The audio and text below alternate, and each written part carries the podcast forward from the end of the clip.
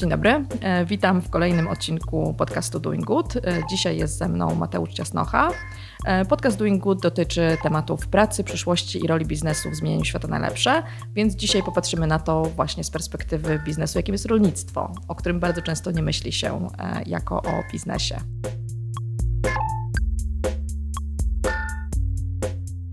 Więc cześć Mateusz, czy powiesz coś o sobie?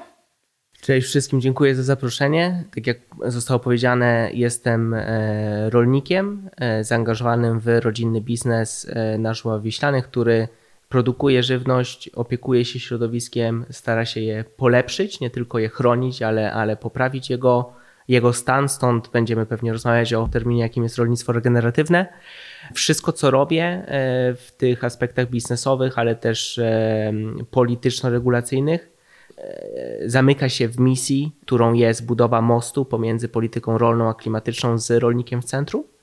I robię to przez dwa biznesy, między innymi. Jeden z nich to European Carbon Farmers, zarejestrowany w Polsce. Robi przede wszystkim lobbying advocacy na poziomie Polski, Unii Europejskiej w tym temacie budowy mostu. Też prowadzi projekt finansowany z Horyzontu Europa na Żuławach Wiślanych. Takie poletko demonstracyjne prowadzimy, je komunikujemy. A drugi biznes to The Farm of Francesco, powstałe w ramach procesu, który zapoczątkował papież Franciszek. Mocno powiązane z globalną północą, ale praca, którą wykonujemy, jest przede wszystkim na poziomie jakby on the ground globalnego południa. Szkolimy rolników i później stwarzamy możliwości uczestnictwa głosów tych rolników w globalnych procesach, czy to kopie klimatycznym, czy systemie, czy szczycie do spraw systemów żywnościowych Organizacji Narodów Zjednoczonych. Powiedziałeś o rolnictwie regeneratywnym. Wydaje mi się, że bardzo często jak ludzie myślą o rolnictwie ekologii, to jedynym terminem, który przychodzi im do głowy, to jest rolnictwo ekologiczne. Ale zakładam, że to nie jest ten sam termin. Tak, jakby tych terminów jest dużo i często jesteśmy właśnie e, jakoś sparaliżowani, o czym my rozmawiamy. Ja lubię myśleć o rolnictwie regeneratywnym jako o po prostu dobrym rolnictwie. Rolnictwie, które akceptuje rzeczywistość taką, jaką jest, również tą społeczną. Jeżeli na przykład rolnik ma problem psychiczny czy jakikolwiek inny, no to, to też po, po, powinniśmy o tym pamiętać, a rolnicy, tak jak w każdej innej branży, mają tego typu problemy. I robimy, czy jakby przede wszystkim człowiek, ten, który pracuje w biznesie, który jest jego właścicielem, który nim zarządza, czasami to się pokrywa, czasami nie, i społeczeństwo, czy to jakby bliskie, czy, czy bardzo dalekie. Druga rzecz to środowisko, jak ten biznes, zwłaszcza rolniczy, który bazuje na, na ziemi, na zasobach naturalnych, jest wpisany w środowisko, czy jest właśnie regeneratywny, czyli polepsza cykle natury, wodny, energetyczny, węglowy, inne, o których możemy powiedzieć więcej, lub utrzymuje je na poziomie zrównoważonym, czy też je po- pogarsza. To jest jakby najbardziej taka pierwsza perspektywa, o której rozmawiamy, myśląc o rolnictwie regeneratywnym, i z mojej perspektywy też jest to klucz do zrozumienia tego tematu dobrze i rolnictwa w ogóle dobrze. I trzeci temat, od którego mówiąc o biznesie pewnie powinniśmy zacząć, ale na tym wszystko spoczywa, no to biznes. Gospodarstwa rolne, dobre gospodarstwa rolne są dobrymi biznesami, które zarabiają pieniądze, robią to w sposób, w którym ryzyko jest policzone, jesteśmy świadomi, gdzie to ryzyko występuje, świadomie podejmujemy ryzyka, oczywiście te, które, które możemy, i biznes rolniczy to po prostu biznes, o czym pewnie słuchaczy tego podcastu nie zaskoczę tym, tym stwierdzeniem, ale w bardzo wielu środowiskach, również rolniczych, nie myśli się o biznesie rolniczym jak o biznesie, tylko o jakimś, nie wiem, miejscu, które potrzebuje dotacji. Czyli na rolnictwie w dzisiejszych czasach dalej da się zarobić. Tak, i są żywe przykłady w Polsce, w innych krajach świata, niezależnie od tego, czy to jest globalna północ, globalne południe, czy to są małe gospodarstwa, czy duże, na których da się zarobić. Da się też stracić, ale da się jak w każdej, jak w każdym rodzaju biznesu. Bo myślę, myślę że to, co, to, o czym powiedziałeś, jest faktycznie istotne, że o rolnictwie myśli się raczej z perspektywy dotacji. Że, że to jest taka usługa, której potrzebujemy, bo potrzebujemy jeść, ale do której jakby dopłacamy, być może na, na dwa sposoby. To znaczy raz w sklepie, kiedy kupujemy produkty, a drugi raz w formie dopłat. Ale faktycznie chyba straciliśmy myślenie o, o rolnictwie jako takim faktycznie opłacalnym, opłacalnym biznesie, więc to jest ciekawe. Szczególnie jeżeli mówisz, a zakładam, że O to też chodzi, że da się zarabiać nie tylko na rolnictwie w tej takiej wersji najgorszej dla świata, ale również na rolnictwie, które może, może pomagać. Dokładnie, dokładnie. Jakby gospodarstwo, które reprezentuje, to, to rodzinne, bardzo wiele innych gospodarstw, które, które znamy, które są przyjaciółmi, czy to w Polsce, czy za granicą, właśnie w taki sposób próbują produkować żywność, chronić, rozwijać środowisko naturalne, w którym się znajdujemy, no i kontrybuować też do społeczeństwa. Oczywiście są wyzwania czasami, co robimy, w którą stronę idziemy, ale no to jest właśnie życie, nie? Życie polega na wyborach.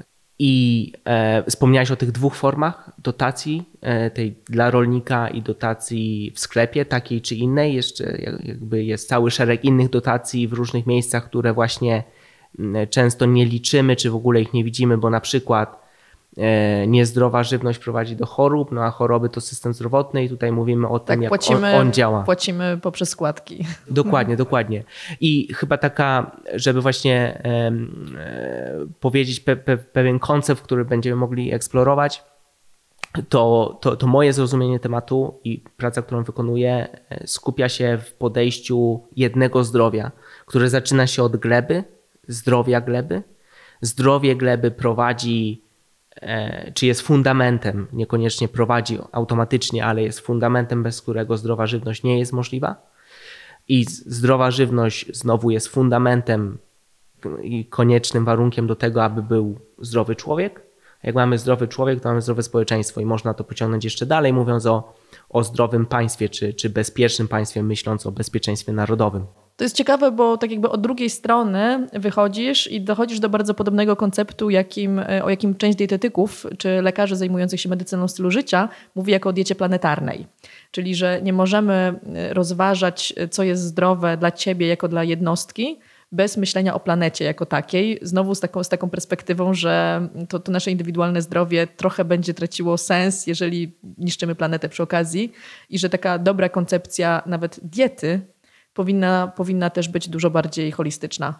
Pełna zgoda, pełna zgoda. Tym moim punktem wyjścia jest właśnie zdrowie gleby, czyli rolnik w tym myśleniu nie produkuje żywności, ale opiekuje się żywym organizmem, którym jest gleba i też szerzej żywym organizmem, którym jest ekosystem, w który to wpisane jest jego gospodarstwo, no po to, żeby e, zbierać plony części tego ekosystemu, zdrową żywność, Ale, ale jest tutaj coś większego, nie? I, i ci rolnicy, którzy rozumieją, nie, nie tylko rozumieją, ale też tak, tak robią, mają bardzo zdrowe biznesy produkujące fantastycznej jakości żywność. Czy zgodzisz się ze mną, bo ja tutaj występuję raczej w, w roli laika, przynajmniej w temacie rolnictwa, że pewnym, że nawet zwracanie uwagi na klimat może mieć też tą taką wartość zmniejszania ryzyka, nawet biznesowego czasami, bo wydaje mi się, że w przypadku rolnictwa wszelkie anomalie klimatyczne też będą miały duże znaczenie. Już, już mają. Jakby jesteśmy w rzeczywistości, która, w której jesteśmy, w sytuacji zmiany klimatu. Ona dotyka rolników tu i teraz. I oczywiście są pewne procesy, na które indywidualny rolnik nie może wpłynąć, nie może zatrzymać zmian klimatu, ale może się do niej dostosować, adaptacja i też ją spowalniać, mitygacja. W tym drugim aspekcie może być za to wynagradzany. Mówiliśmy o wynagradzaniu ponad tylko i wyłącznie produkcji żywności. To są, to, to, to są działania, które na pewno jakby się dzieją w tym momencie, czy to w formule rolniczych kredytów węglowych, czy jakichś innych dotacji, czy, czy tam wyższych cen albo premium produktowych za to, że produkujesz coś w pewien sposób. Ale myśląc o skali, jesteśmy na początku tego, co być może powinno się stać, a na pewno może się stać. Nie? Jakby jesteśmy na początku przejścia od sytuacji, w której grupa liderów rolników nie tylko chroni klimat, ale aktywnie współpracuje z rzeczywistością klimatyczną, do sytuacji, w której dzieje się to na poziomie, w skrócie, każdego gospodarstwa rolnego. I tutaj jakby szybko wchodzimy w temat polityki, mówiąc o dotacjach w formie tworzenia polityki i tej rolniczej i ogólnie holistycznie tworzenia polityki, nie polityki rolnej, bezpieczeństwa, polityki zdrowia, tylko jaką mamy politykę, czy one się, się łączą w jedną całość. Dlatego mówiłem na początku o budowie mostu. Czy, czy w takim razie obecna polityka na poziomie kraju czy, czy Unii Europejskiej wspiera rolnictwo czy rolników? Albo ewentualnie co, mogło, co można by robić, żeby rolnicy byli, dostawali większe wsparcie? No bo myślę, że możemy się zgodzić, że, że jest to faktycznie kluczowy obszar gospodarki. Jakby bez jedzenia nic nie będzie. Dokładnie i nie chcę snuć czarnych scenariuszy, ale jakby produkcja żywności jest zagrożona. Patrząc na model, w którym jesteśmy i też ryzyka spowodowane czy to zmianą klimatyczną, czy właśnie wojnami w tym momencie, a przez to zerwaniem łańcuchów dostaw i możliwością transportu czegoś, czy to środków do produkcji rolnej, czy, czy żywności z jednego miejsca na drugie. Moja główna teza, nasza główna teza, jeżeli chodzi o politykę rolną, która powinna być częścią polityki rolno-żywnościowo-klimatycznej, czy, czy być może społecznej też, tam powinni, powinniśmy dodać, to zmiana formuły płatności w ramach tej polityki rolnej, z której jesteśmy obecnie, w której jesteśmy obecnie, czyli płatności za działania, coś robisz, dostajesz pieniądze albo ich nie dostajesz, do płatności za rezultaty, czyli osiągasz pewien rezultat, na przykład magazynujesz albo utrzymujesz magazyn węgla w glebie, który masz, dostajesz za to płatność. I oczywiście jest ścieżka, którą musimy przejść. Co bardzo przypomina klasyczne K P I e w firmach, gdzie trochę mniejsze często znaczenie ma, co robisz, a większe podliczenie tego, co ci się udało osiągnąć w danym okresie. Dokładnie, dokładnie. Jesteśmy, jesteśmy w etapie przejściowym pomiędzy jedną formą projektowania polityki, a drugą formą projektowania polityki na poziomie takim eksperckim i tworzenia infrastruktury do na przykład monitoringu terenów rolnych w Unii Europejskiej i patrzenia na jakby każdy centymetr kwadratowy powierzchni, jak on wygląda, jak się zachowuje, czy jest zdrowy, czy nie. Te działania się, się dzieją. To, czego bardzo brakuje, to szerokiej edukacji e, społecznej, szeroko i rolników, w tym, dlaczego to robimy, bo Zielony Ład Unii Europejskiej, inne polityki Unii Europejskiej, które wchodzą w Zielony Ład, czy to strategia na rzecz gleb, czy polityka od stołu, czy strategia od pola do stołu, e, strategia bioróżnorodności, one mają sens, e, ale bardzo często są albo zdemonizowane, albo niezrozumiałe, albo i to, i to, co też jest takim... Czyli klasyczne chcą, żebyśmy jedli robaki, jako po prostu taka podpucha. Albo chcą, żebyśmy jakby, nie wiem, zasadzili las i głodowali, nie, jako rolnicy. Bardzo podoba mi się też to, co mówisz, że taka dobra polityka powinna mieć też rolnika w centrum. Bo wydaje mi się, że dużym wyzwaniem w ogóle, jeżeli chodzi o jakiekolwiek przemiany związane z klimatem, jest to, że czasami politycy, którzy chcą dobrze, zapominają o dobrej komunikacji i o tym, żeby wziąć pod uwagę też ludzi, którzy, których to będzie dotyczyć. I myślę, że to się na przykład zakończyło też tymi wielkimi strajkami we Francji, żółtych kamizelek itd., itd. No i powoli widać, że jeżeli nie weźmiemy pod uwagę ludzi, to te zmiany po prostu nie mają szans. Więc rolnicy, zakładam, muszą tutaj być zarówno partnerem, ale muszą być po prostu zawsze brani pod uwagę, bo, bo inaczej wszystkie takie plany po prostu, po prostu nie wyjdą. Dokładnie, tak samo jak inne grupy społeczne. Ja lubię zastępować ostatnio to słowo rolnicy em, słowem ubodzy. Jacykolwiek by oni nie byli, czy to ubodzy jakby właśnie pięćdziesiąt metrów ode mnie w Polsce, ktoś, kto na przykład nie może kupić dobrej jakości mięsa, e, które jest pozytywne klimatycznie, bo ono jest za drogie, bo nie ma świadomości, cokolwiek, albo ubogi w Nigerii, e, którego pewnie e, większość społeczeństwa nigdy nie pozna twarzą w twarz, ale to, jak my się zachowujemy tu, e, jak działa nasz system też, ma wpływ na tego ubogiego gdzieś tam dziesiątki, dziesiątki tysięcy kilometrów stąd. Jesteśmy połączeni. Nie? To prawda. Wiem, że bywałeś w Afryce. Tak, byłem. Mi też się zdarzało. I to było faktycznie zaskoczenie. Trochę, trochę tak na takiej zasadzie, że mam poczucie, że powinnam to wiedzieć, ale myślę, że dopiero zobaczenie i wizyta w jakichś tam krajach pokazuje, jak w ogóle może wyglądać bieda. Taka, z którą praktycznie czasami w Europie nie mamy do czynienia. Jakie były twoje doświadczenia z takich wyjazdów? Mam różne. Na pewno na pewno będąc w takich wyjazdach jestem zaproszony do tego, żeby być otwartym, bo to, co zobaczę, jest poza moją świadomością. Jakby w sensie nie jestem w stanie sobie wytłumaczyć te, czy wyobrazić tego, co zobaczę. Później mogę to zrozumieć i też jest to proces pewnej nauki, ale, ale przede wszystkim otwartość. Jedna historia, która od razu przychodzi mi do głowy, podzielę się dwoma historiami, ale ta pierwsza, która od razu mi przychodzi do głowy w kontekście Afryki, to ja byłem w Nigerii przez tam dwa tygodnie, pewnego razu strzelano do mnie, mogłem zginąć, ale to jakby mniejsza historia, nieważne, to zdarza się każdemu. Ale woził nas Nigeryjczyk, który realnie był przedstawicielem klasy średniej tamtego społeczeństwa, czyli mieszkał w jakimś innym stanie, czy pochodził z niego, był w Lagos, w głównym mieście Nigerii, w stolicy handlowej. Zarabiał pieniądze, wysyłał część tych pieniędzy do rodziny i ogólnie jakby miał w miarę fajne życie. Po dwóch tygodniach jakby bycia dzień w dzień z nami, z tą, z tą grupą, odwożąc mnie na lotnisko, zaczęliśmy ważną rozmowę, zadał pytania, ile kosztuje iPhone, ile kosztuje to, ile tamto, no i podzielił się największym planem na swoje życie, który ma, czyli słuchaj, zbieram pieniądze, żeby przejść przez Saharę, przepłynąć przez Morze Śródziemne i, i popłynąć do Europy, ehm, bo, bo tam jest dobrze, nie? Jak zadałem, zacząłem mu zadawać pytania, gdzie do tej Europy chcesz popłynąć, do Włoch, do Hiszpanii, do Polski, do, do, do, do, do, do Szwecji, to, to jakby nie, nie rozumiał w ogóle pytań. Nie, nie, nie był świadomy, że, że są kraje w Europie, tylko jest ta mityczna Europa.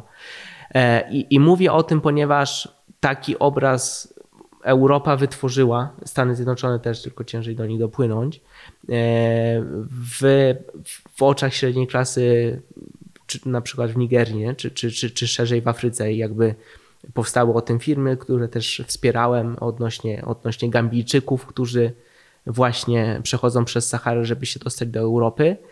I ta sytuacja otworzyła mi oczy, nie? Bo o tym słyszałem, czytałem, widziałem to na filmach, ale rozmawiałem z człowiekiem, który był zupełnie normalny.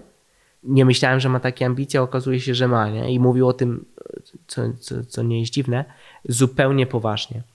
A druga historia, która przychodzi do głowy, to, to raczej taki zbiór historii, ale logika jest taka, że zawsze, nie wiem czy tak jest w przypadku innych branż, ale w przypadku branży rolnej, rolnicy myślą, że gdzieś tam na świecie inni rolnicy mają dużo lepiej albo stosują praktyki nie fair.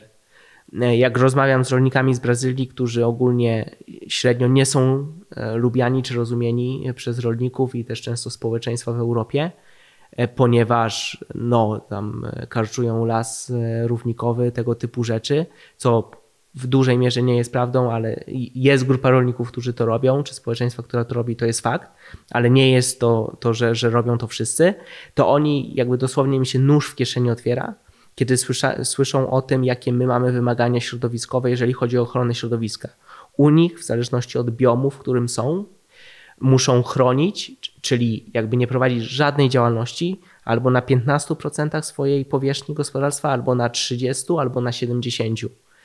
Jeżeli to zrobią, czy jakby przekroczą ten, ten zapis, który jest umiejscowiony w Forest Code brazylijskim, to mają ogromne, ogromne kary.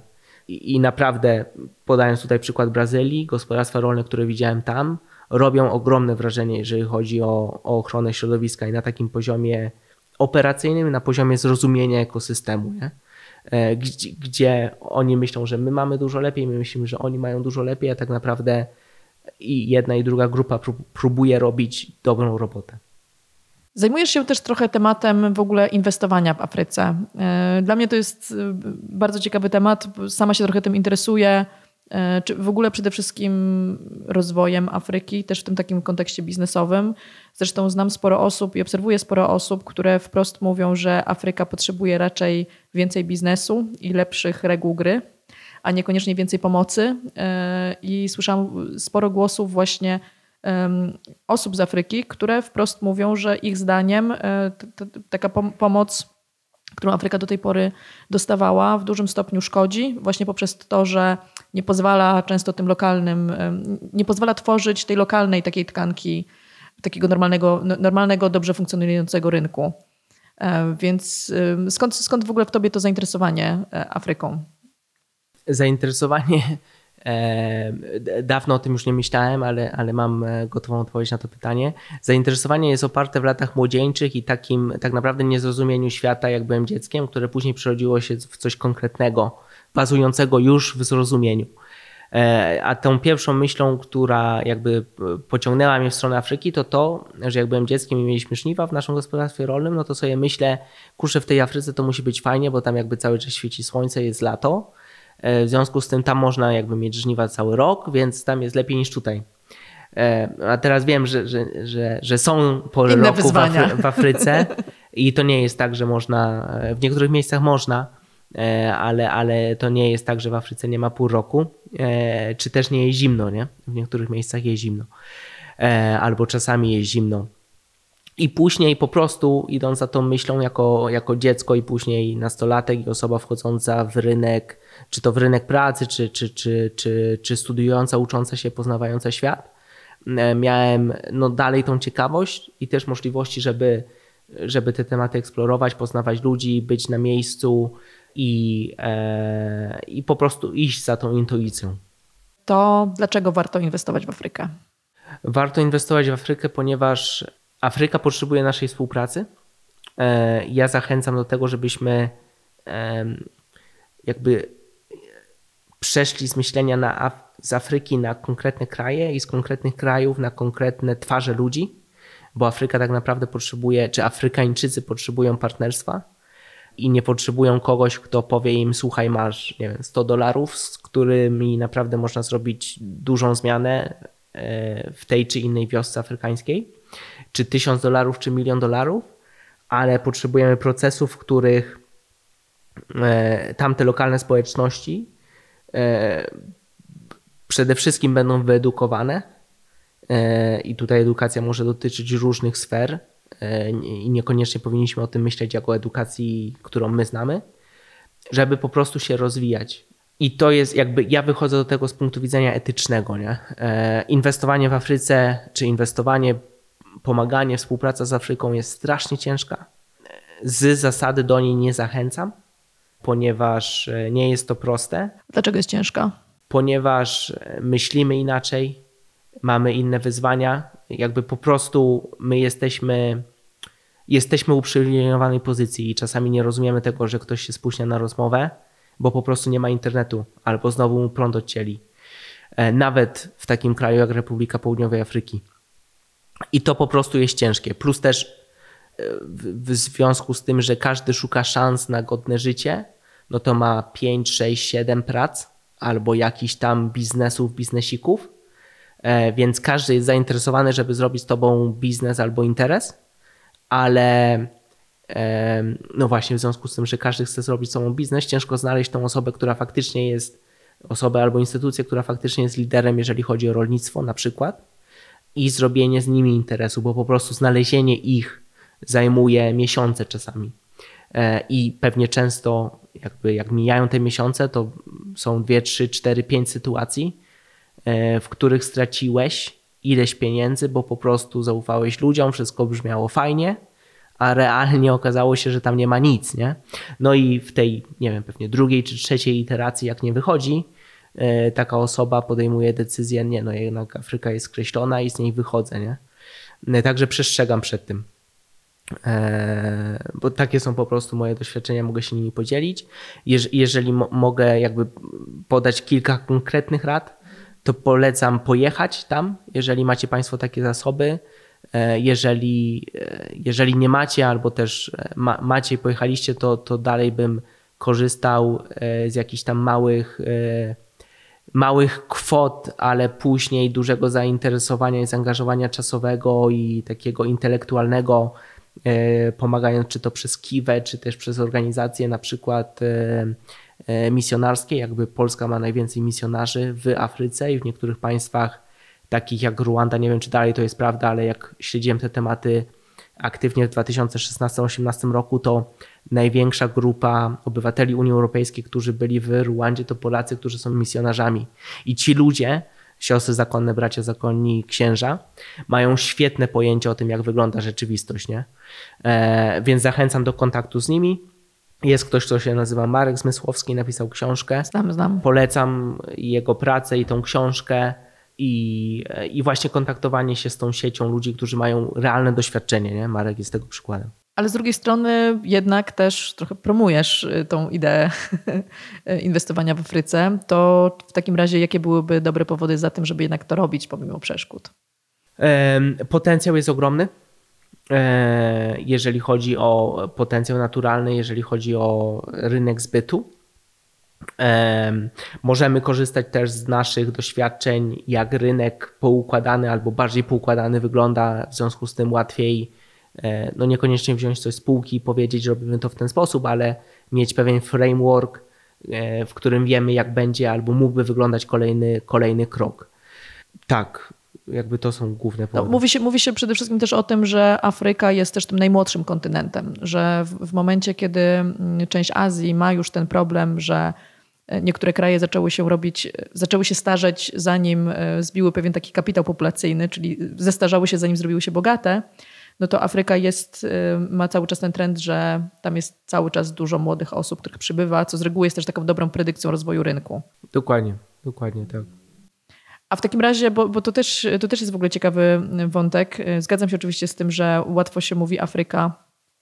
Ja też przez to, że się trochę interesuję kontynentem i trochę na ten temat przeczytałam, zgadzam się z tym, że łatwiej mówić czasami o konkretnych krajach, bo one się bardzo różnią pomiędzy sobą, w sensie cały obszar północny, to jest zupełnie coś innego niż, niż nie wiem, a, a, na przykład Afryka Wschodnia. To jakie kraje mógłbyś wymienić jako takie, które, którym na przykład warto się przyjrzeć na, na początek, jeżeli ktoś chciałby w ogóle rozważać swoją przygodę z jakąś współpracą z Afryką? Zadałbym sobie pytanie... Może to być arbitralny zupełnie wybór. Tak, tak. Jakby ja poszedłbym do, do Nigerii z uwagi na to, że to jest największy kraj. To, to jest w ogóle ciekawe, bo ostatnio oglądałam coś o Nigerii i była tam fajna myśl, um, która myślę, że w ogóle zmienia czasami percepcję, że Lagos jest największym anglojęzycznym miastem na świecie. Prawda. Tak, ja, ja bym poszedł do Nigerii, tam też poszedłem, e, chociaż niekoniecznie jakby rekomenduję ten wybór państwu, ale mój arbitralny wybór to Nigeria, Ruanda, Zambia, Zimbabwe z uwagi na siatkę znajomości, którą tam posiadam, Kenia i Etiopia.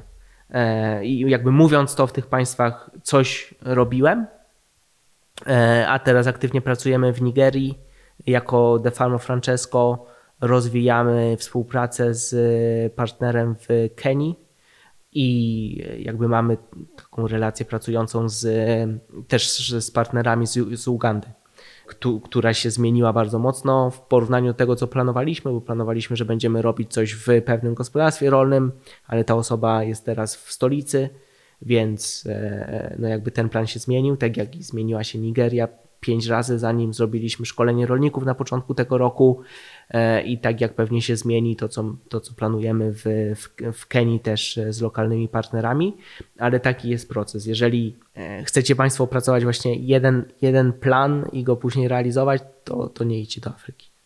Jasne, czyli dla osób o stalowych nerwach. Tak, tak. Zresztą, zresztą z tej książki Marka Zmysłowskiego też mniej więcej taki, tak, taki wniosek wypływa, że Że to, nie, że to nie jest łatwe, ale z drugiej strony myślę, że on też wiele razy powtarza, że mimo tego jednak warto się przyglądać temu w ogóle, tej idei robienia biznesu w ogóle z globalnym południem. Jak najbardziej, jak najbardziej. I tutaj jakby oczywiście nie wiem, czy macie Państwo taką możliwość, ale zachęcam do, do bycia na miejscu, co najmniej jakby zacząć od tego pierwszego wyjazdu,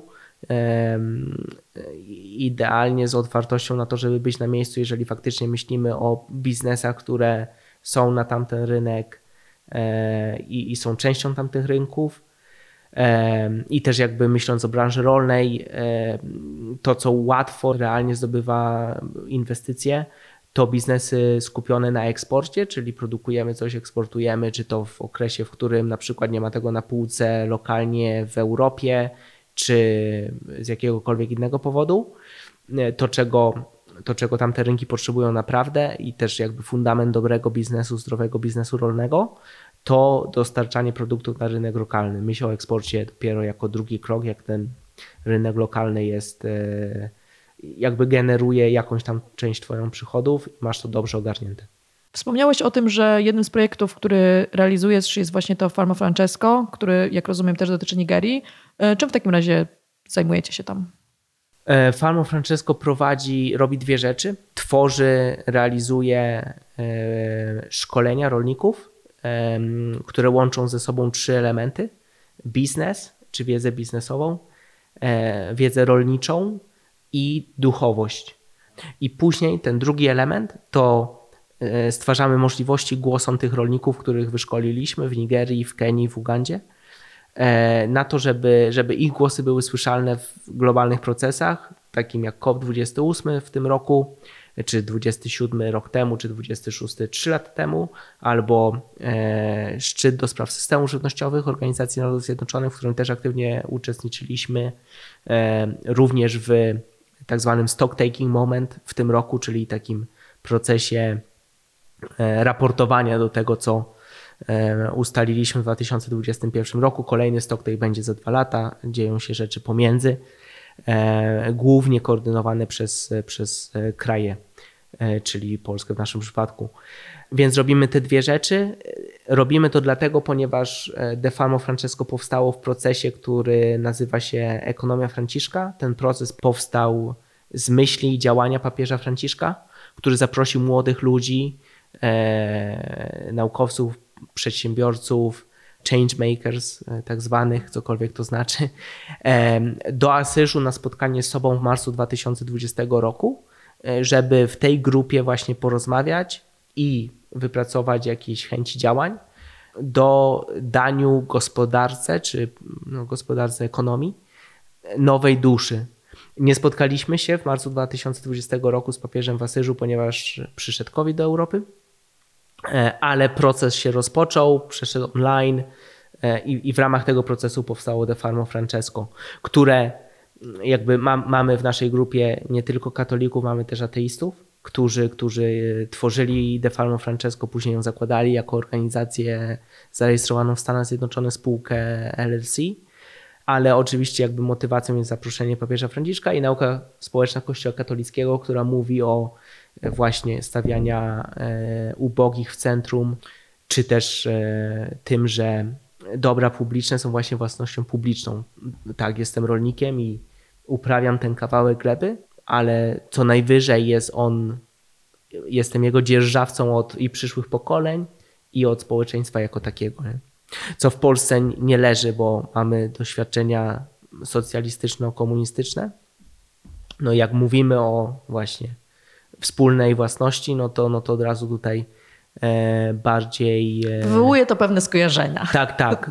Co jest jak najbardziej dobrym punktem, nie? Dlatego mówię o nim proaktywnie, bo kilka razy mi się od, oberwało od rolników, którzy słuchali mnie mówiącego właśnie o, że powinniśmy mieć rzeczy wspólne. Nie to chciałem powiedzieć, ale, ale dostałem telefony i mówili. Dla mnie ten, ten wątek duchowy jest też ciekawy w takim sensie, że znowu sama nie jestem wierząca, ale mm, przez to, że zajmowałam się długo też tematem zwierząt hodowlanych, to widzę bardzo dużą potrzebę um, też przekraczania pewnego, czy tworzenia pewnego rodzaju mostów um, też w obliczu pewnych podziałów politycznych czy światopoglądowych. I mam absolutne przekonanie, że jeżeli będziemy wspierać taki podział, w którym po jednej stronie jest ekologia, a po drugiej stronie są osoby wierzące, bo bardzo często tak to wygląda, że te, te odruchy ekologiczne od razu nam się bardziej kojarzą z lewicą, więc z negatywnym stosunkiem często do kościoła, z prawami kobiet i tak dalej, i tak dalej. To są wszystko super jakieś tam istotne rzeczy, ale w tym momencie i taki jakby jest wielu badaczy, które, którzy mówią, że no tak polityka działa, że od razu wtedy tworzy się pewnego rodzaju podział. Więc jak nie jesteś związany z lewicą, to już będziesz przeciwko wszystkiemu, co lewica na przykład reprezentuje. Więc myślę, że w, w związku z tym, że to jest nasz taki adru- naturalny dosyć odruch tworzenia podziałów i tworzenia obozów my versus oni, no to takie inicjatywy, które próbują budować te mosty, są szczególnie istotne, właśnie szczególnie w przypadku takich, w przypadku takich tematów jak na przykład klimat, bo tutaj no, musimy się zgodzić, że na końcu będziemy potrzebowali tego takiego buy-in od całego społeczeństwa. Dokładnie, mogę, mogę się tylko i wyłącznie z tym zgodzić, jeżeli chodzi o tą analizę, że jesteśmy podzieleni, mamy już teraz pewnie naturalną tendencję do myślenia, czy ty jesteś ze mną, czy jesteś w tym obozie oni, która, tak mi się wydaje, nie mieliśmy takiej tendencji jakiś czas temu, jakby na szczęście nie mieliśmy tego wtedy. Mam nadzieję, że też będziemy w stanie szybciej niż później być z powrotem w rzeczywistości, w której nie jesteśmy my versus oni, tylko jesteśmy my. No i jesteśmy w, te, w tym my różnorodni. Dotyczy to między innymi klimatu jak najbardziej. No i tutaj jakby powiem coś, co jest pewnie wyświechtane, ale warto, warto rozmawiać, nie? Jakby to też może być jakieś pewne zadanie czy myśl, nie? Jakby z kim jakby szczerze się nie zgadzam, nie? No dobra, to jakby czy przeczytam coś tej osoby, czy jeżeli mam z nią kontakt, mogę mieć, no to zadzwonię, porozmawiam, nie? Właśnie nie po to, żeby potwierdzić, że okej, ja dalej mam rację i ta osoba dalej nie ma racji, ale żeby, żeby zbudować albo zacząć budować ten most, nie? Z tym, z tym też się bardzo zgadzam i wydaje mi się, że to jest taki ważny odruch, którego moż, który uważam, że można sobie wyrobić, tak. Czyli taką autentyczną pokorę intelektualną i autentyczną otwartość na to, że czasami jak widzimy kogoś, z kim się bardzo nie zgadzamy, to łatwo nam powiedzieć, że ta osoba jest głupia, że się nie zna, że jest zła, złośliwa i tak dalej, i tak dalej. Ale być może warto jednocześnie spróbować ją autentycznie zrozumieć, poczu- poczytać coś na ten temat i przynajmniej zrozumieć, jakby, nie wiem, z jakiego systemu wartości ta osoba wy- wychodzi. I myślę, że to jest nawet przydatne, kiedy jesteśmy aktywistami. Ja na to patrzę właśnie nawet z mojego doświadczenia aktywistycznego, że jeżeli zrozumiemy tą drugą stronę, to nawet my jesteśmy w stanie łatwiej budować naszą narrację, bo, bo przestajemy walczyć z chochołem, czyli z naszym wyobrażeniem na temat tego, dlaczego ktoś coś robi, tylko zaczynamy, fakty- zaczynamy faktycznie rozumieć. I myślę, że to w ogóle otwiera e, szansę na e, totalnie nowe możliwości i być może współpracę tam, gdzie wcześniej wydawało nam się, że jest tylko opozycja. Absolutna zgoda, jakby mogę, tutaj mi przychodzi wiele przykładów z mojego życia, w którym... A właśnie... czy masz w takim razie przykłady jakieś konkretne, bo, bo to jest zawsze ciekawe. Tak, jakby taki najbardziej osobisty przykład to jak za... stałem się świadomy właśnie tej rzeczywistości, że, że, że właśnie chcę segregować ludzi, że o, ten albo ta jest inny ode mnie i naprawdę jest nam daleko, to podjąłem świadomą decyzję, że okej, okay, jakby właśnie zrobię przeciwną rzecz, którą mi podpowiada głowa, wyjdę do tej osoby, porozmawiam z nią, e, otworzę drzwi, cokolwiek, jakby będę otwarty na relacje versus zamknięty na relacje. I efekt tego jest taki, że moje najpiękniejsze przyjaźnie, które mam obecnie, są właśnie z ludźmi, z którymi nie chciałem, w, którym, w których pobliżu nie chciałem być, ale podjąłem decyzję, że jestem otwarty, nie? Bo jest czasami chyba jakaś magia w kontaktach z osobami, z którymi właśnie być może masz na początku to te, taką relację trochę negatywną, bo to, że tam jest dużo emocji, czasami oznacza po prostu, że obu stronom na czymś zależy. I, i wydaje mi się, że jeżeli jest się tym typem osoby, która właśnie, której zależy na rzeczach, to czasami łatwiej się dogadać z inną osobą, która, która też wkłada jakoś taką, takie emocje w to, co robi, niż z osobami, którym jest po prostu wszystko bez różnicy. I myślę, że to z tego czasami wynika. Tak, to też bardzo ciekawa perspektywa. No? Ale też jest, jest to w ogóle dla mnie ciekawy wątek, bo jak przygotowałam się do tej rozmowy i czytałam tą historię też twojej, twoją rodzinną, to ty bardzo wyraźnie mówisz, że to jest faktycznie taka przedsiębiorstwo rodzinne, wielopokoleniowe i tak dalej, ale że wy weszliście w pewnym momencie na tą ścieżkę rolnictwa regeneratywnego. Ja osobiście uważam, że to też jest zawsze taki bardzo budujący przekaz, bo znowu odnosząc się do moich wcześniejszych doświadczeń, to jest, jest to jakoś tak przeanalizowane, że jak chcę rozmawiać z kimś na przykład na temat weganizmu, to możesz powiedzieć, że ja po prostu jestem weganinem czy weganką i nie wiem, byłem tym od zawsze i to bardzo często buduje pewnego rodzaju od razu taki mur, w takim sensie, że tu jestem ja weganka, po drugiej stronie jest ktoś, kto weganinem czy weganką nie jest, Ale jeżeli zaczynasz mówić o tym, że ja też kiedyś jadłam mięso przez bardzo, bardzo wiele lat i dopiero w pewnym momencie jakby jakieś tam rzeczy, jakieś tam czynniki sprawiły, że przestałam to robić, to, to też jest jakieś takie działanie, które buduje już od razu ścieżkę do rozmówcy. Nie stawia ciebie jako takiego świętego, który po prostu od, doznał objawienia przy urodzeniu i już zawsze, zawsze wszystko robił dobrze, tylko pokazujesz po prostu, wszyscy jesteśmy ludźmi, jakby każdy może się zmienić i, i nagle jesteście właściwie po tej samej stronie, tylko po prostu ty może masz więcej doświadczenia. Czy masz poczucie, że to, że mówisz o tym, że u was to była pewnego rodzaju przemiana, ułatwia ci takie kontakty z nowymi? Jak najbardziej, ponieważ po, po pierwsze sposób, w którym mówimy o tym, co zrobiliśmy do tej pory, jaka była ścieżka, no jest naszą historią, chcemy się nią dzielić, jeżeli jest dla kogoś pomocna, okazuje się, że jest, co jest fantastyczne. No i dzięki temu jesteś wiarygodny pewnie. Dokładnie, dokładnie też. Też tak jest i też warto być może wyłuskać jakieś mechanizmy, które mają miejsce w tej sytuacji i w innych sytuacjach, jeżeli chodzi o robienie rzeczy dobrze albo robienie rzeczy dobrych, a mianowicie my jako gospodarstwo rolne robiliśmy jedną z wartości, którą teraz mamy jako nazwaną, ale, ale, ale wcześniej była po prostu, była bez nazwania jej, było robienie rzeczy jak najlepiej potrafiliśmy. Będąc w modelu produkcji, po prostu produkcji, ponieważ musisz produkować, żeby, żeby no, no właśnie w tym przypadku niekoniecznie zarobić pieniądze, ale żeby mieć iluzję, że zarobisz pieniądze, no to, no, no to jakby to była nasza świadomość. Ta świadomość się rozszerzyła i też miała zasoby ku temu, żeby się rozszerzyć. W roku dwa tysiące czwartym, jak Polska weszła do Unii Europejskiej i też jakby wcześniej w takim procesie no, akcesji i też środkom, które spłynęły do rolników właśnie w okresie przedakcesyjnym, na to, żeby zrozumieć, jak będzie działała wspólna polityka rolna, której będziemy częścią, jaka jest jej logika i w związku z tym, jakie szanse albo zagrożenia, czy i to, i to, to, to nam oferuje. I krótko powiedziawszy, ta, ta zmiana w dwa tysiące czwartym roku, czyli wejście Polski do Unii Europejskiej, polscy rolnicy będący e, bounded by, będący e, zobligowani, czy będący w ramach wspólnej polityki rolnej, e, dała nam szansę na, na podjęcie decyzji biznesowych, które doprowadziły do zmiany cash flowu z negatywnego na pozytywne, a to dało wolność e, i dało możliwość dalszego zmieniania modelu produkcyjnego, żeby on koniec końców był bardziej przyjazny dla środowiska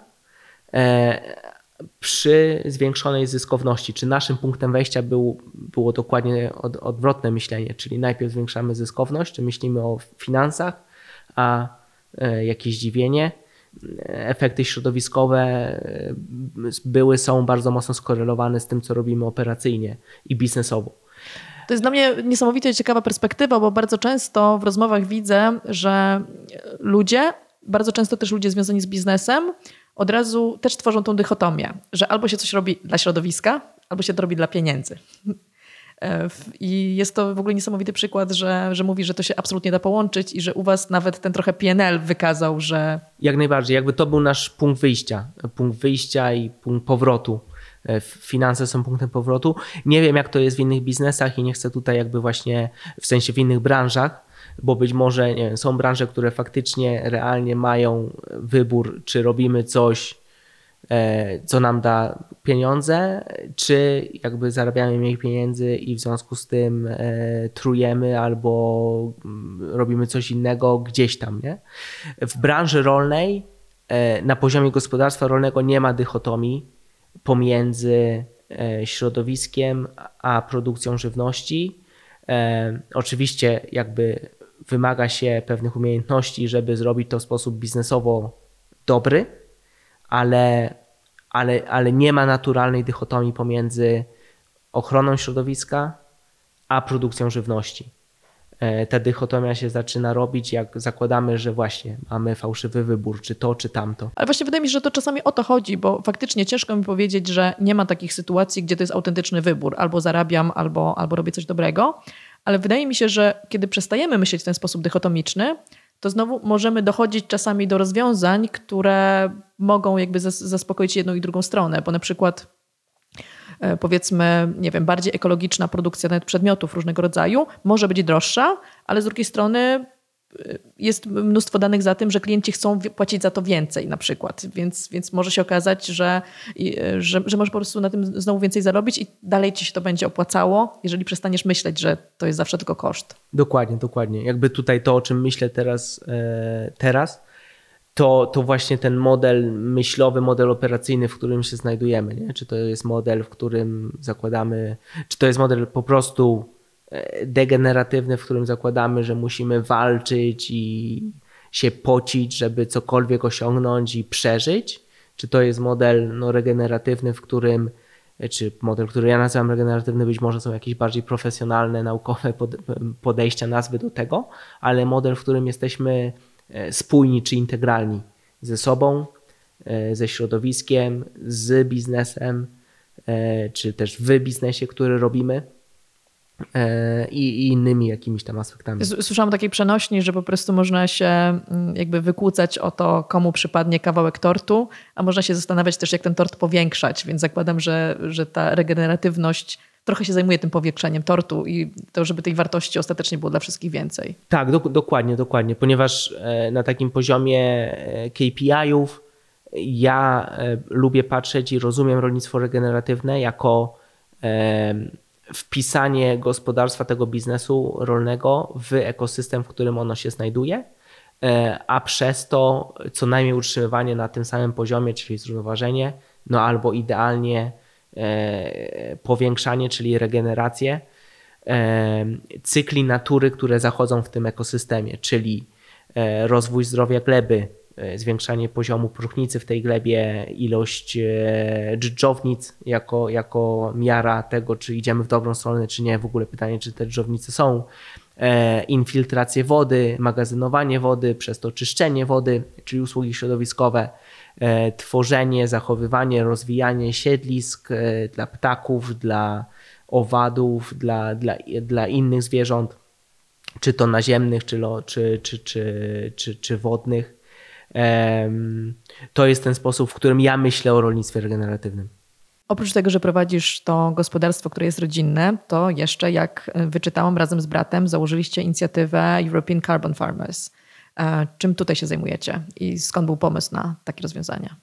Te, te, ten biznes jest pokłosiem tej historii, którą się dzieliliśmy, jeżeli chodzi o gospodarstwo rolne, czyli robiliśmy super rzeczy, czy staraliśmy się robić rzeczy dobre, później przyszły nowe możliwości związane ze wspólną polityką rolną, z których skorzystaliśmy najlepiej jak potrafiliśmy, teraz byśmy skorzystali jeszcze lepiej mając tą wiedzę, którą mamy, ale, ale skorzystaliśmy naprawdę, naprawdę skorzystaliśmy, wykorzystaliśmy te narzędzia, moment akcesji Polski do Unii Europejskiej i jakby to, co się potoczyło po tym, czy jako konsekwencja tego momentu, tej decyzji, do transformacji, nie tylko do jakby ok, jakby dostańmy większe dopłaty tu czy tam, tylko wykorzystaliśmy te szanse do transformacji gospodarstwa, jego wpisania w, w, w środowisko, w lokalną społeczność. Niestety jesteśmy małym procentem gospodarstw rolnych, które wykorzystały te środki do transformacji swojego modelu biznesowego, do, do transformacji swojego, e, swojej relacji ze środowiskiem i społeczeństwem. Głównym powodem tego jest no właśnie brak jakiejś formy edukacji, która pozwala na zrozumienie, że okej, mówimy o transformacji i później wyjście na ścieżkę transformacji.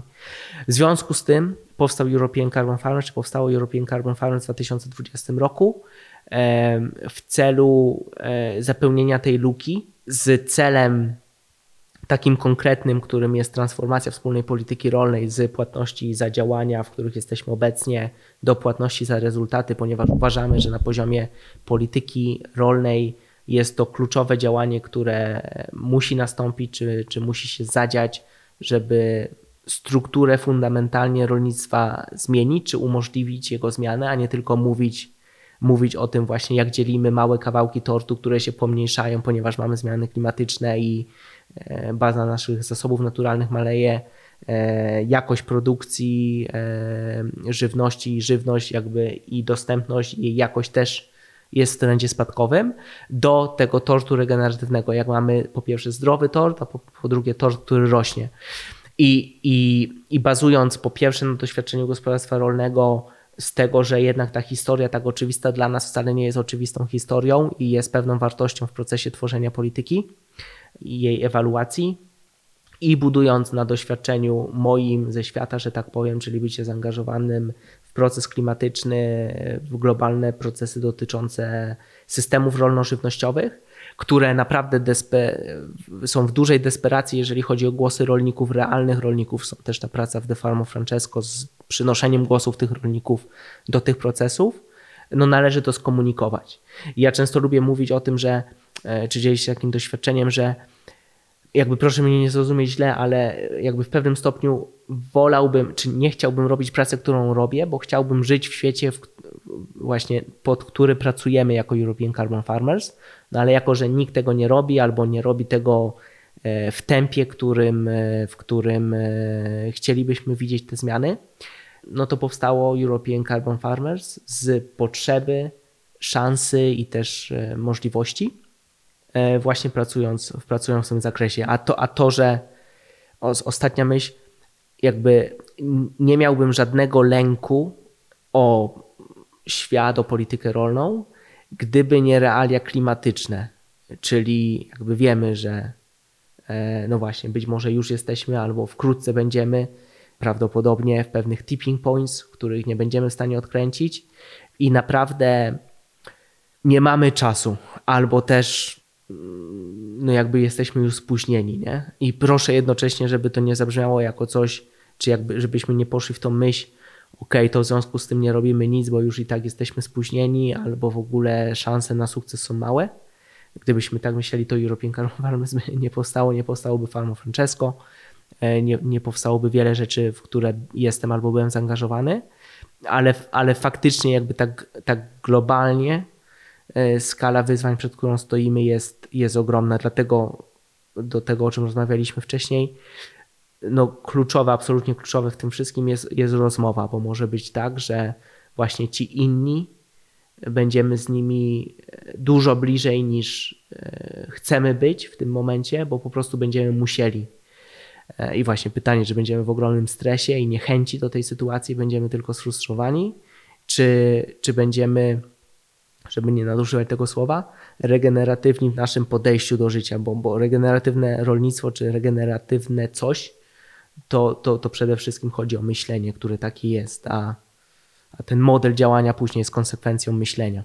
A czy dobrze rozumiem, że do was może się zgłosić ktoś, kto po prostu jest rolnikiem, żeby uzyskać jakieś poradnictwo? Czy to jest też coś, co tam robicie? Jak najbardziej. To, co my robimy, to obecnie trzy grupy rzeczy. Pierwsza to prowadzimy szkolenia, czyli edukujemy i tutaj częściowo, będąc w tym podcaście, robię to, dzielę się wiedzą, buduję czy kontrybuję do budowania jakiejś społeczności, więc, więc edukujemy albo rolników, albo doradców rolniczych, którzy są bardzo ważną grupą w, w tej układance zmiany systemu i jego transformacji. I polityków, regulatorów, często na poziomie ministerstw. No, ta osoba, która jest regulatorem, jest jednocześnie politykiem, więc, więc edukujemy te dwie grupy i edukujemy je jakby różnymi metodami, ale jednocześnie, ponieważ to nie jest tak, że ten polityk jest czy problemem, czy, czy, czy najważniejszą osobą. Tak samo ten rolnik nie jest jedyną najważniejszą osobą. Ta zmiana musi się zadziać jednocześnie w różnych miejscach w formule właśnie mostu, nie? Czyli ten polityk ma nagle, nagle w cudzysłowie numer tego rolnika i może zadać mu pytanie, hej, jak to wygląda u ciebie, nie? Albo aktywisty, który... Yy, który też często z rolnikiem nie rozmawiał, powiedzmy do, do, Dokładnie, dokładnie. Także za, tak, jak najbardziej. Także, także pierwsza, pierwsza grupa działań to edukacja, druga grupa działań to konkretne projekty. Tutaj wspomniałem o tym projekcie Midas, finansowanym przez Horyzont Europa, gdzie jesteśmy członkiem konsorcjum, które pracuje, jakby projekt dotyczy produkcji upraw przemysłowych, czyli takich, które nie jemy, na gruntach marginalnych, na cele biogospodarki w kontekście zmian klimatu.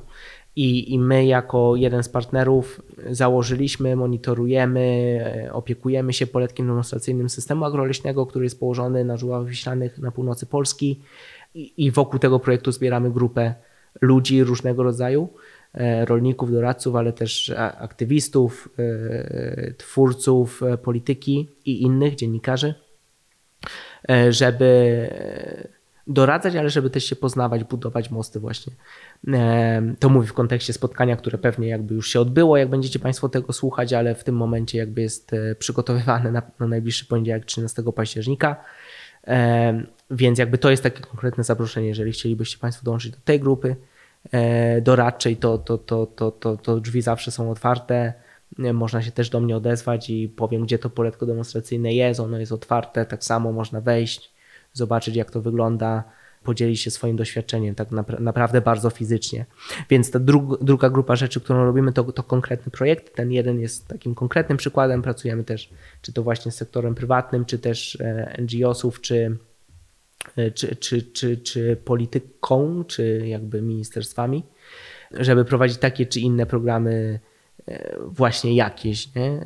Identyfikujemy grupę rolników, robimy z nimi coś, osiągamy pewien cel i na przykład firma może w związku z tym potwierdzić, że zmniejszyła swój ślad węglowy w trzecim zakresie emisyjności, czy jakieś tam inne działania.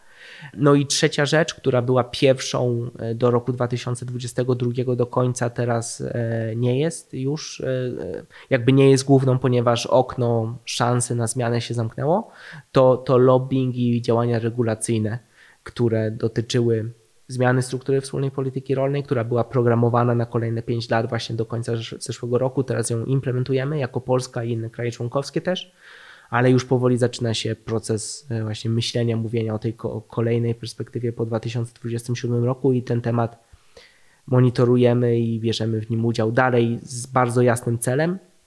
Potrzebujemy zmiany tak szybko jak to możliwe i tak wolno jak to konieczne.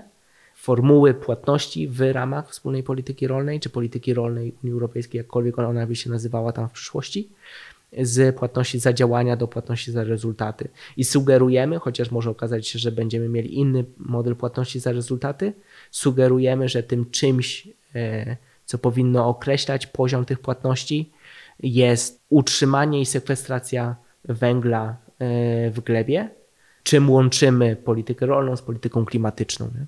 Myślę, że to, to pytanie mi się nasuwa samodzielnie, ale myślę, że każdej osobie, która będzie tego słuchała również. Jak znajdujesz czas na to wszystko? Bo jesteś zaangażowany w strasznie dużo rzeczy, więc jest to oczywiście godne podziwu, ale jak ty sobie radzisz z takim obciążeniem też czasowym, ale ilości tematów, zmienności kontekstów, jak wygląda tak twoje życie na co dzień i jak próbujesz nie zwariować? Rozmawialiśmy o tym przed, przed podcastem i tutaj mam jakby podobne doświadczenia w kontekście tych, które słyszałem, czyli mam różnorodne życie. Są okresy często zaplanowanego, czasami też niezaplanowanego jakby napięcia, nazwijmy to w ten sposób, czy zwiększonej intensywności, które lubię i które wybieram i które są w pewnym sensie naturalne, bo jeżeli organizujesz wydarzenie, które planowałeś na dwadzieścia pięć osób, to zarejestrowało się pięćdziesiąt, no to jest to, jest to wyzwanie, ale jest to wyzwanie, które, za które jestem wdzięczny, że je mam, nie? I takich wyzwań no, w ciągu roku jest pewnie kilka. Kolejnym po spotkaniu grupy doradczej w najbliższy poniedziałek, czy jakby ten poniedziałek trzydziestego października będzie C O P dwadzieścia osiem, bo jedziemy z zespołem The Farm of Francesco, czy częścią tego zespołu na, na C O P do Dubaju na, na trzy dni.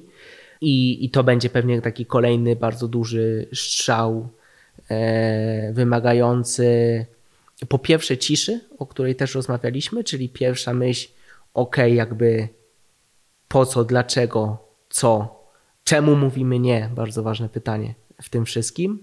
No i później działanie e, bazujące na zrozumieniu siebie, swoich intencji, swoich limitacji i też limitacji procesu, zespołu, którego jesteś częścią i, i, i w ramach którego działasz, i innych zespołów, z którymi albo współpracujesz, albo właśnie współpracujesz po jednej stronie procesu, czy, czy, czy zespołów, które ten proces umożliwiają, no ale mają inną rolę niż ok, współpracujemy z wami po prostu jakby, nie wiem, raportujemy do was, nie?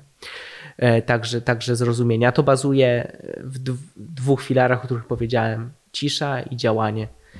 Czyli balansujesz sobie styl życia nie tyle z perspektywy konkretnego dnia, tygodnia, czyli tylko raczej, można by tak powiedzieć, po rolniczemu, z perspektywy sezonu, roku i sezonowości. To tak, jest... tak, tak. Tak, dokładnie, dokładnie. I jeżeli e, ktoś ma jakieś sugestie odnośnie tej ciszy, bo działanie jest proste, nie? Ale cisza jest dla mnie wyzwaniem.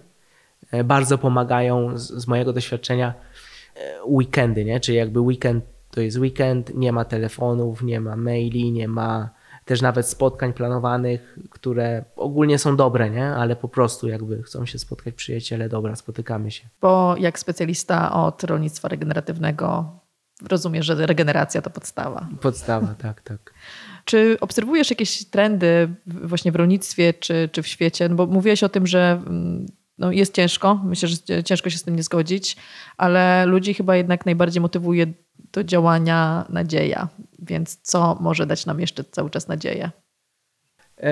Mi dają nadzieję konkretni ludzie, których mogę wymienić. Te listy się nie kończą tak naprawdę, nie? Więc nawet ich nie próbuję tworzyć, ale nadzieję daje mi twój podcast dzisiaj, że, że robisz go, że jestem tutaj, nie wiem, być może się dowiem, bo ktoś z Państwa napisze, się odezwie, hej, słuchałem, zgadzam się z tym, nie zgadzam się z tym, powiedz więcej na ten temat, jako pokłosie tego podcastu, ale choćby nawet była jedna osoba, która nas słucha,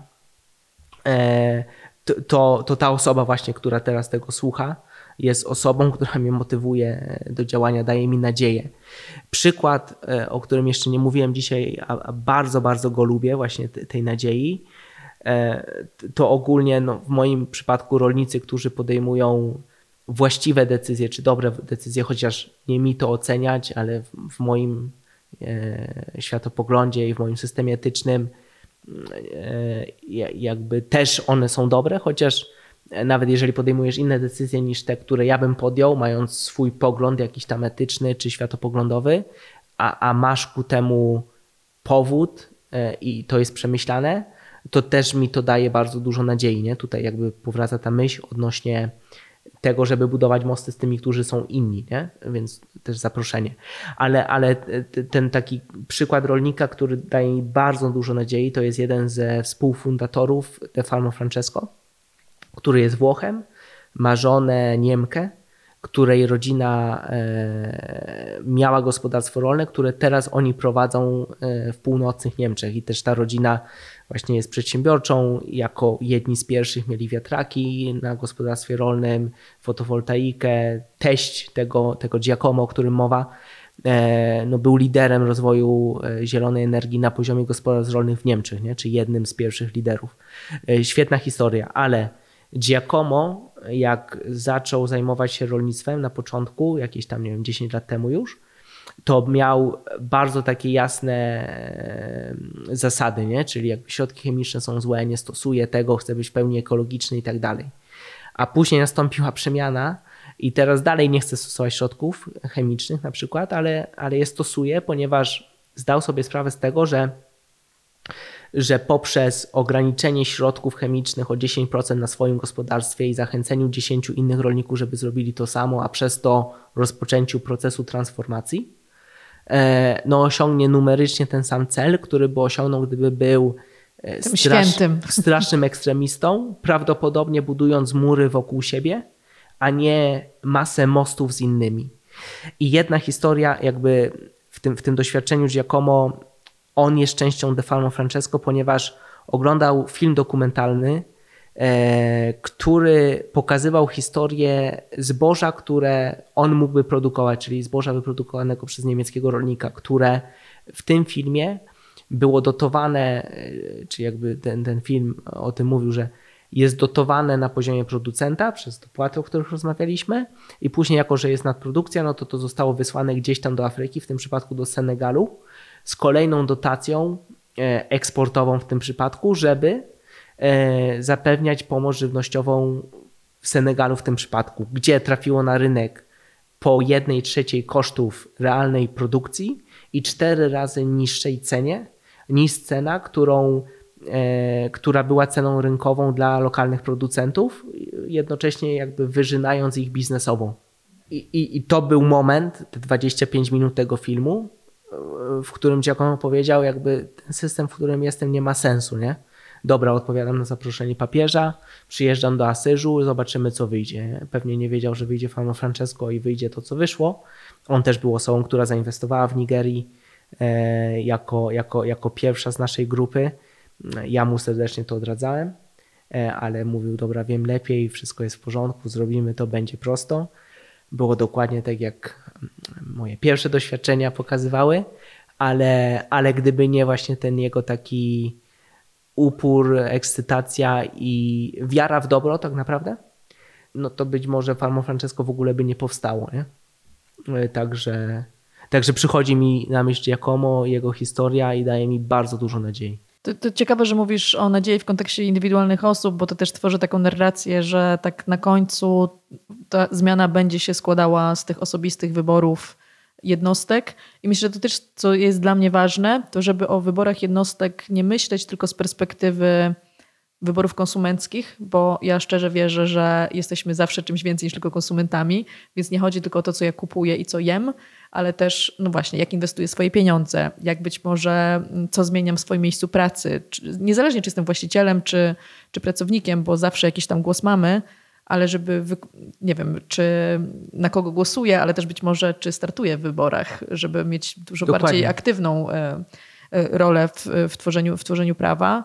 No i że ta zmiana będzie ostatecznie zmianą tych jednostek, które, które będą miały odwagę i chęci, żeby powiedzieć, że wchodzą w to tak all in. Dokładnie. Albo y, oczywiście głosuję w wyborach i do tego Państwa zachęcam i dziękuję. I to jest bardzo ważny moment w procesie demokratycznym. I budując na tym, zadzwonię do tego swojego posła senatora, niezależnie z jakiej partii, z mojego okręgu, nie? I się przedstawię. Hej, jestem rolnikiem, jestem nauczycielem, jestem E, dziennikarzem, jestem e, kimkolwiek jestem, nie? Jakby panie senatorze, pani senator, pan, pani, pani poseł, panie pośle, nazywam się Mateusz Ciasnocha, jestem rolnikiem, dzwonię do pana, ponieważ jest pan moim posłem z tego okręgu, ja jestem rolnikiem, który jest w pana okręgu, przedstawiam się, później zadzwonię powiedzieć cokolwiek, jakby słyszałem, że jest to głosowanie, proszę pamiętać o tym, nie? Czyli taki model amerykański, jakby tam się tak robi adwokację, czy no, adwokacji. I do tego też Państwa zachęcam, nie? Czyli żeby pokazać, że polityka, w polityce można uczestniczyć przez cały rok, a nie tylko raz na cztery lata. Z mojego punktu widzenia może nie musimy, ale powinniśmy. Jakby tak, jakby dla mnie głosowanie w wyborach i to wszystko, to nie...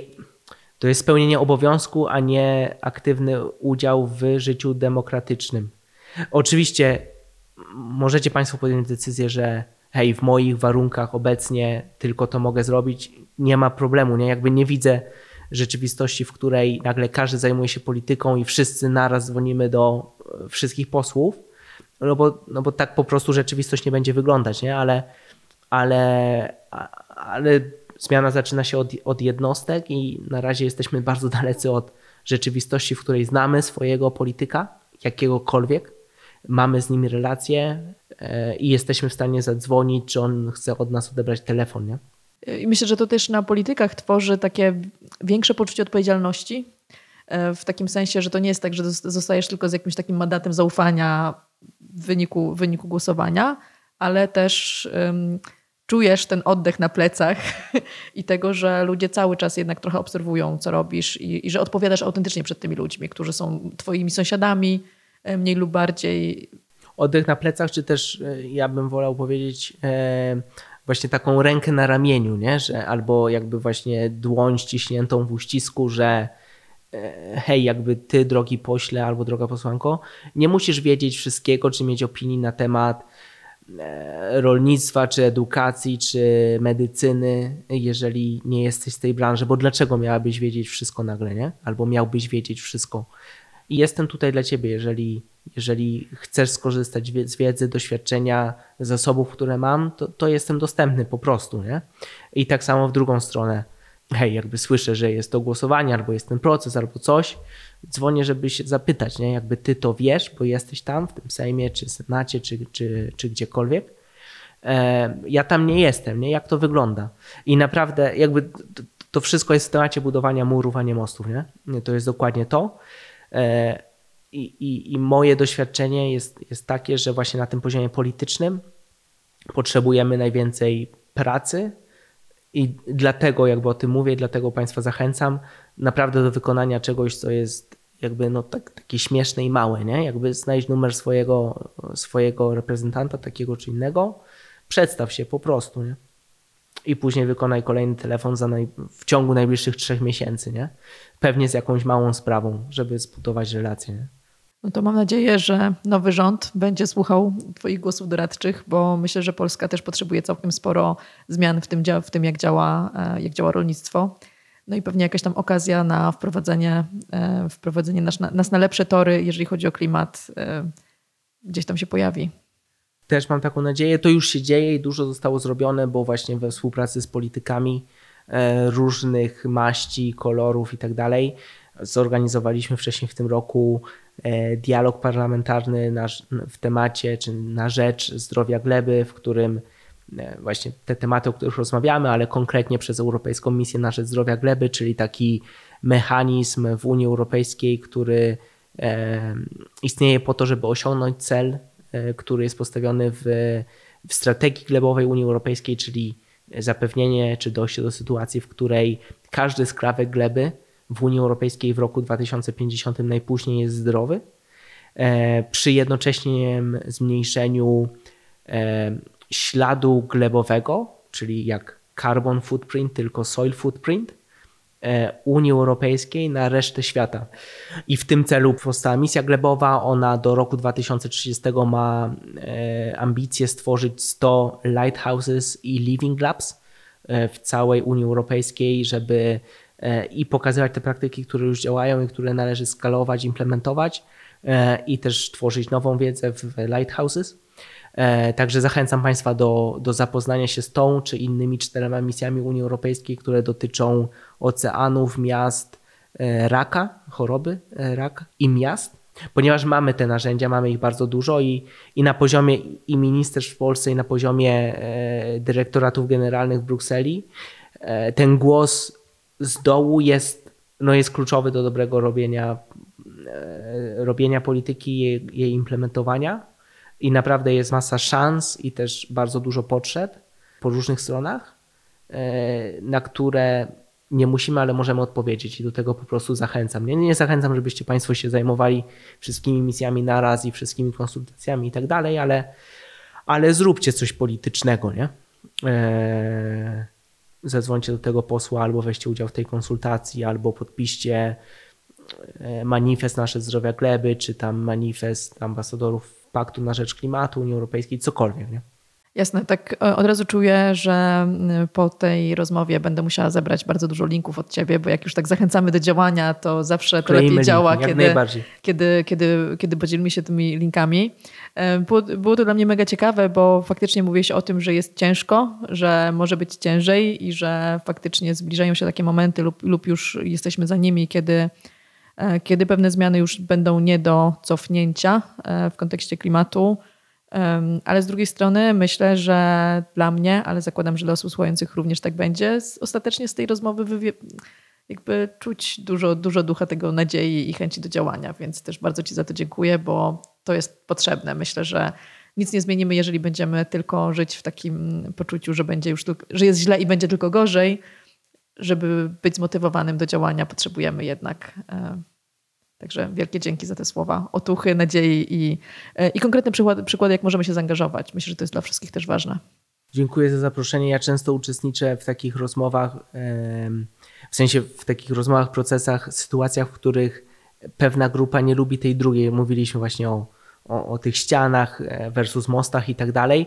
I zakładam, że nie ma wśród nas takich słuchaczy, e, którzy reprezentują taki biznes z pazurem, nie? Że jakby te, te N G Osy, czy tamten ktoś, ktokolwiek ten ktoś to jest, e, często to jest wyimaginowana osoba czy instytucja, jest zły, nie? My jesteśmy dobrzy, ale widzę takie pewne procesy w, w branży rolnej, wśród rolników właśnie prób poszatkowania, nie? Że jakby ci na przykład otwarci na, na, na naukę, tak to się teraz nazywa, czyli konwencjonalnie stosujący środki do ochrony, do ochrony roślin czy do produkcji rolnej, finansowany przez duży biznes rolniczy, których jest kilka firm na palcach jednej ręki, można je wymienić.